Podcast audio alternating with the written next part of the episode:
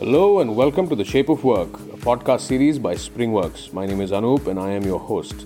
Each week, we'll be talking to top people managers across the world on the future of work and how it's shaping our workplace. So sit back and get ready to find out more from these movers and shakers as we have a no holds barred, anything goes conversation with them about their journey, their insights, their thoughts, and most importantly, their ideas and vision for the workplace of the future. Join in on the conversation, leave a comment, and don't forget to hit that subscribe button. Hello and welcome to another episode of the Shape of Work podcast. And for this episode, we have with us Sophronia. Sophronia is the HR director for Resha Mandi. Hi, Sophronia. Thank you for joining us. Thank you, Archit, for having me on the show. Yeah. It's truly a pleasure. So, uh, to begin with, could you please take us through your career journey so far? Sure. Archit, um, basically, I have about uh, 16 years of work experience, and this is my second startup experience.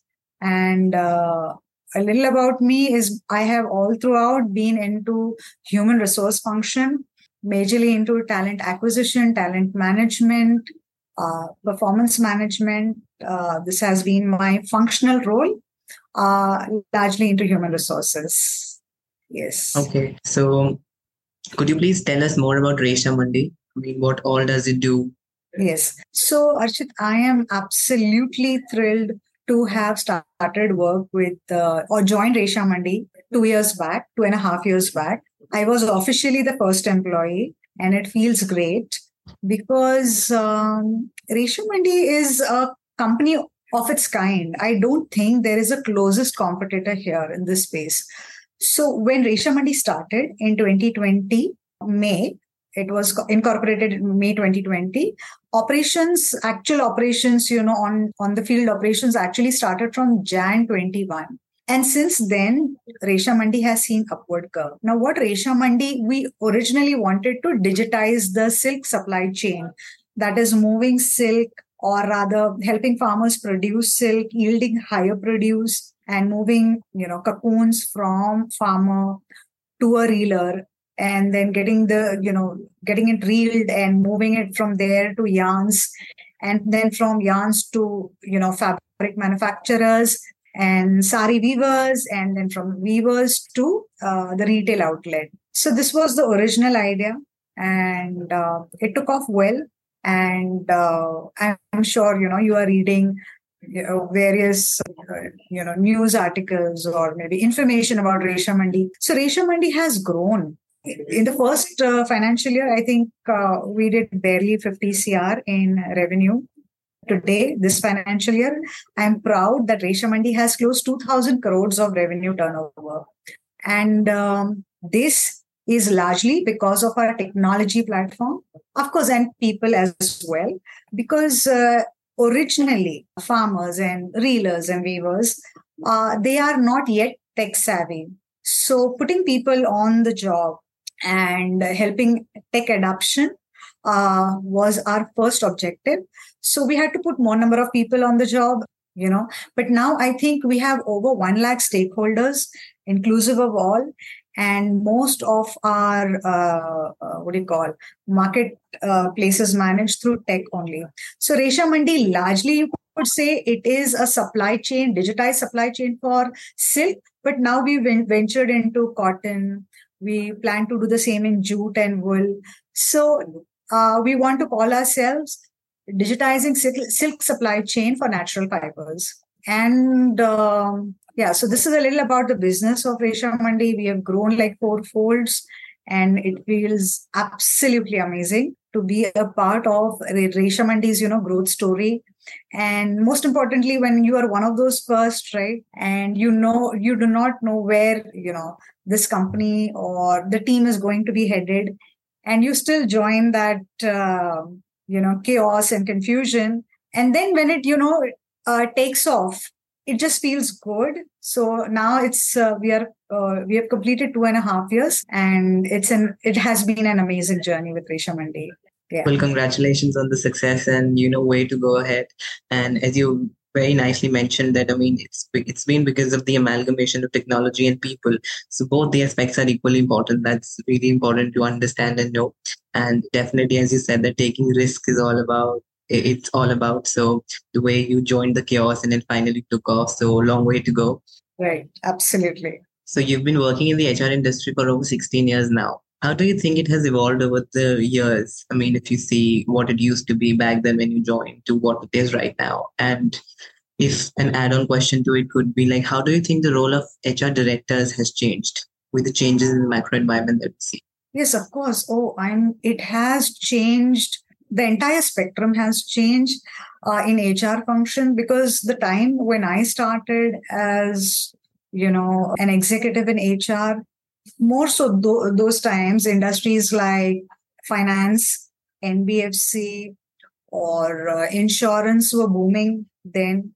And those were pretty much regulated pretty much structured and uh, in terms of organization hierarchy in terms of processes because there were government uh, regulatory guidelines which we, we were following so uh, processes then were structured but the way of working was very uh, bureaucratic, I would say.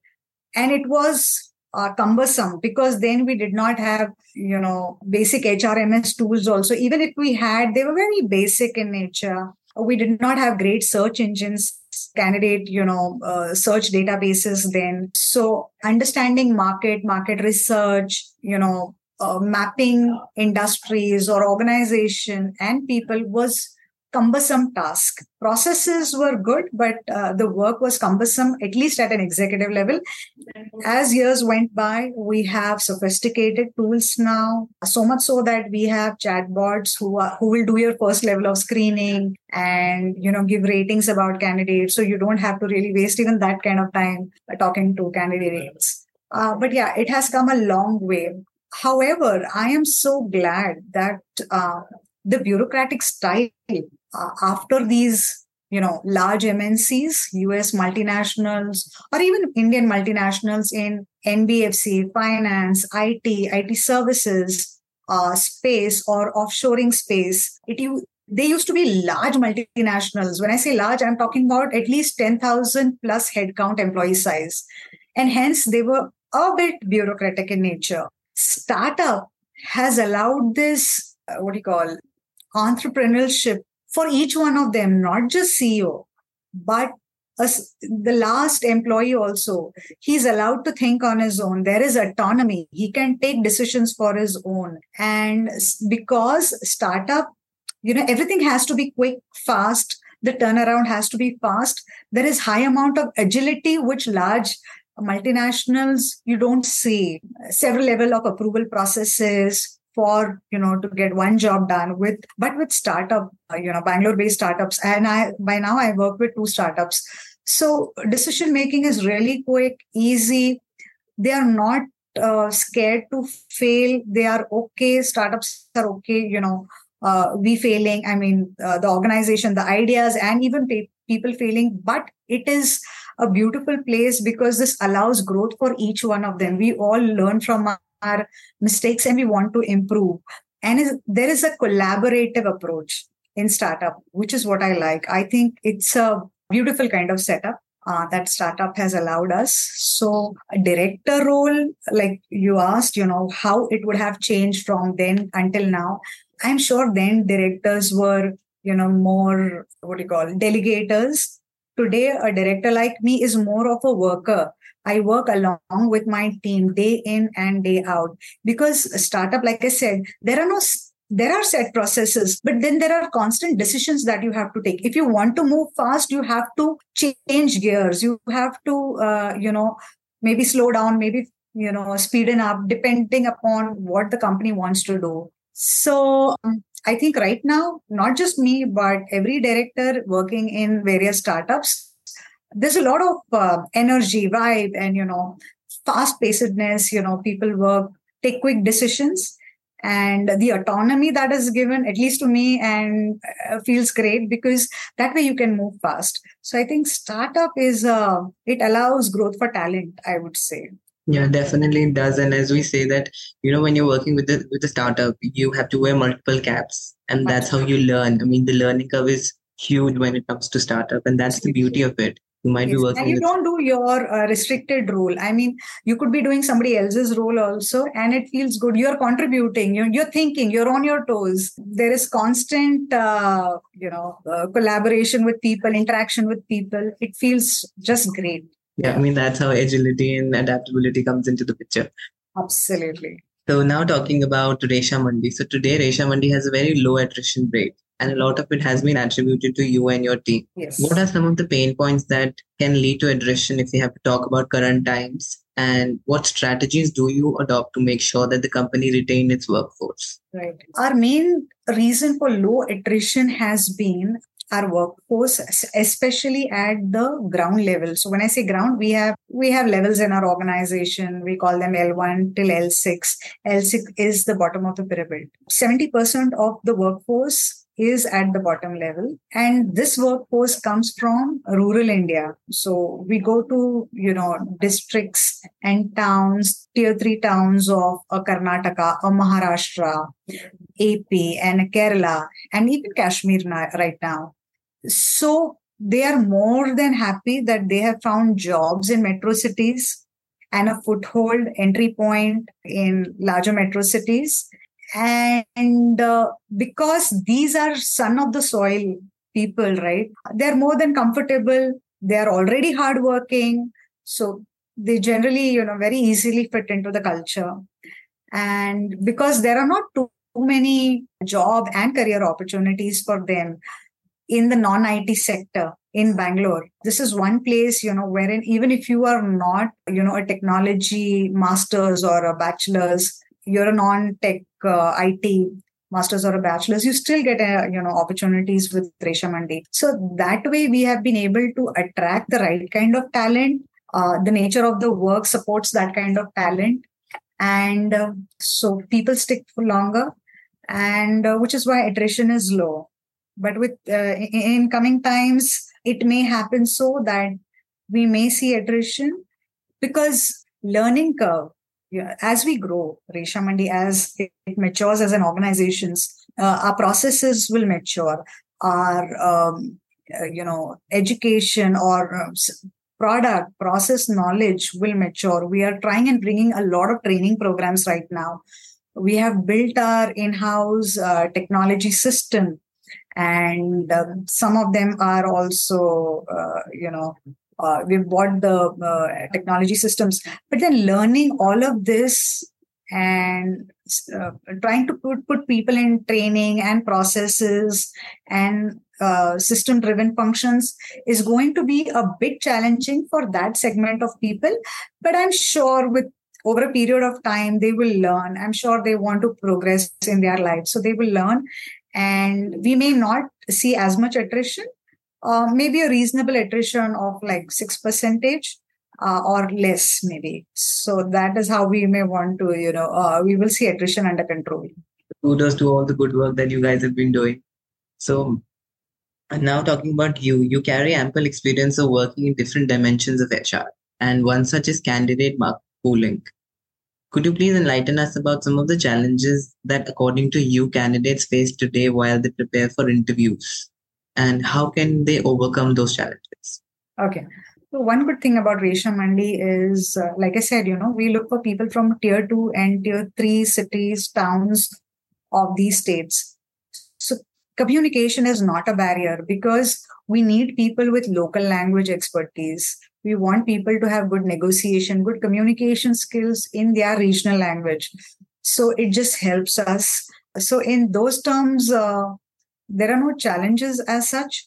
Yeah but moving these people you know eventually they will need career progression. And moving these people to managerial categories will be difficult.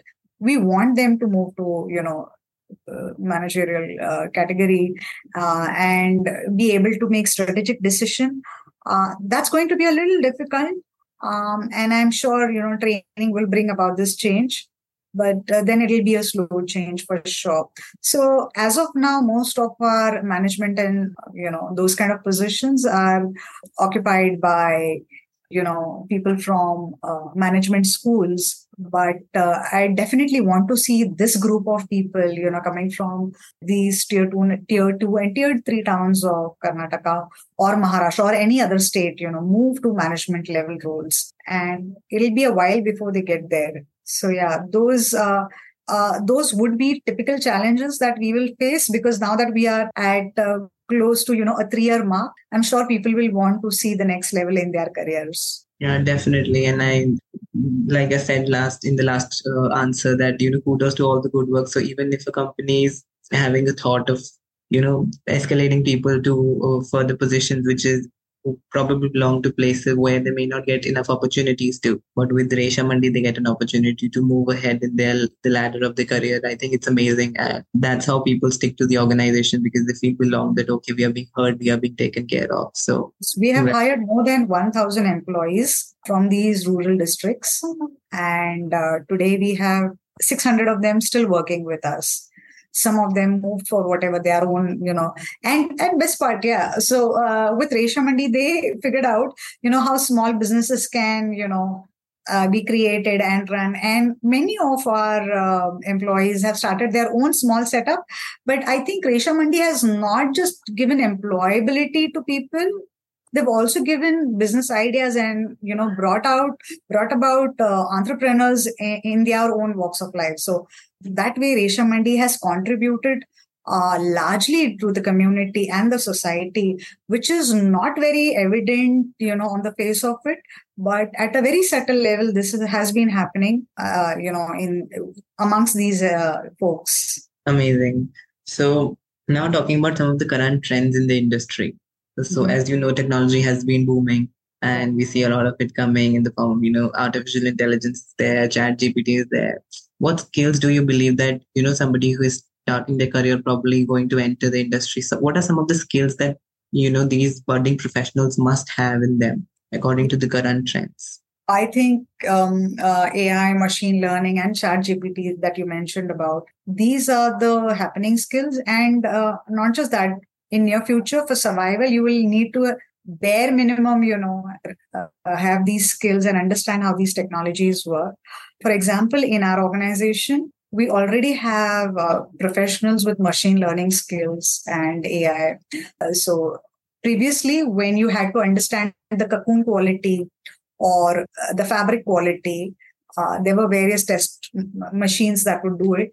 But through our machine learning we have our own developed our own iot devices which will quality check for these uh, cocoons and uh, you know quality of the yarns so we already have embarked on that journey but more people will need to join this uh, you know uh, trend and adapt you know these kind of skills the new skills Definitely. So, as we come to the end of this podcast, my last question would be what are some of the non work interest areas that help you distress since you work so much? You've been working, you know, around the clock. How do you keep yourself going besides work? Okay. So one thing we want to do, and this is personally what I like, I like uh, organization to be buzzing and vibrant, and we should not just be working. So there are various formal and informal engagement stuff that we do like because uh, so one of our early businesses was sari business wherein we would uh, you know give these uh, yarns to silk weavers and they would uh, create our designs and uh, you know our saris so very regularly we have these uh, celebration of saris women uh, we have 20% uh, women workforce in our organization. So very on and off we would have those. And i'm glad that way it is encouraging more and more women to be with us. Right now we have women in the leadership teams. We also have women on ground field uh, roles and even in our corporate offices. So that is one way that me and all women we try to keep ourselves you know engaged and fun. And then there are uh, you know activities that uh, uh, you know we have for ourselves. Uh, other than that, uh, generally we have uh, in, uh, majorly engaging activities like we would have, let's say, offsite. We would have one of the policies that our organization have is fun fund. So basically, this is a fund for every team, and every team needs to utilize this every quarter. And they are so more than you know uh, enthusiastic to uh, ask for the fund and take their teams out. So that way we try to have this fun fund. This is one of the nicest policies I think that worked for us and people feel good. People don't think they come to work. It's a place where um, you work in teams your team or you know other teams also collaborate with them and work. So it's more of a fun place. People uh, enjoy the fun fund other than that uh, some policies i'd like to mention here. So we figured out most of our you know field force is working on the field and are prone to accidents. And there were many people initially you know who met accident and then would be uh, you know bedridden or at home for weeks and months also. And up to a point, we could accommodate their leaves. But thereafter, we wanted to figure out a solution how we could pay them and, uh, you know, also help them because most times these folks were single bread earners of their family and with longer leaves their uh, monthly income would stop so we came out with uh, short term medical leave policy wherein if the employee is not able to work, you know, partially unable to work for a month or so, up to three months, we ensure there is, you know, a, a salary paid to this employee. And um, actually, this has brought a lot of goodwill to us and uh, employee integrity to us, employee loyalty to us, because there were many such folks whom we've been able to help with our short term medical policy, uh, helping them during their medical leave uh, period to still get paid. So that is another uh, way of you know holding employees keeping the loyalty. And i think once in uh, with people it is so beautiful with people you know if if they find warmth if they find affection if they find friendliness approachability i think that is more than money that uh, can motivate them and it has kept that's how uh, you know we've kept people with us for a very long time. And i just hope that this continues with resha mandi yeah. Amazing. And kudos to all the good work that resha mandi has been doing. And we really look forward to more. So thank you Sophronia for joining us for giving us your time and enlightening us with your amazing point of views. Thank you archit so much for your nice questions. And uh, it, it has been re- this is my first podcast and i uh, i'm trying to you know uh, share how resha mandi because from an hr standpoint we never had uh, uh, you know this kind of discussion or you know platform where we are in, uh, letting the world know that what a beautiful place resha mandi is. So thank you for allowing this opportunity to me. It's an honor. And thanks to our listeners for tuning into this episode. Thank you so much. You have a great day. You too. Thank you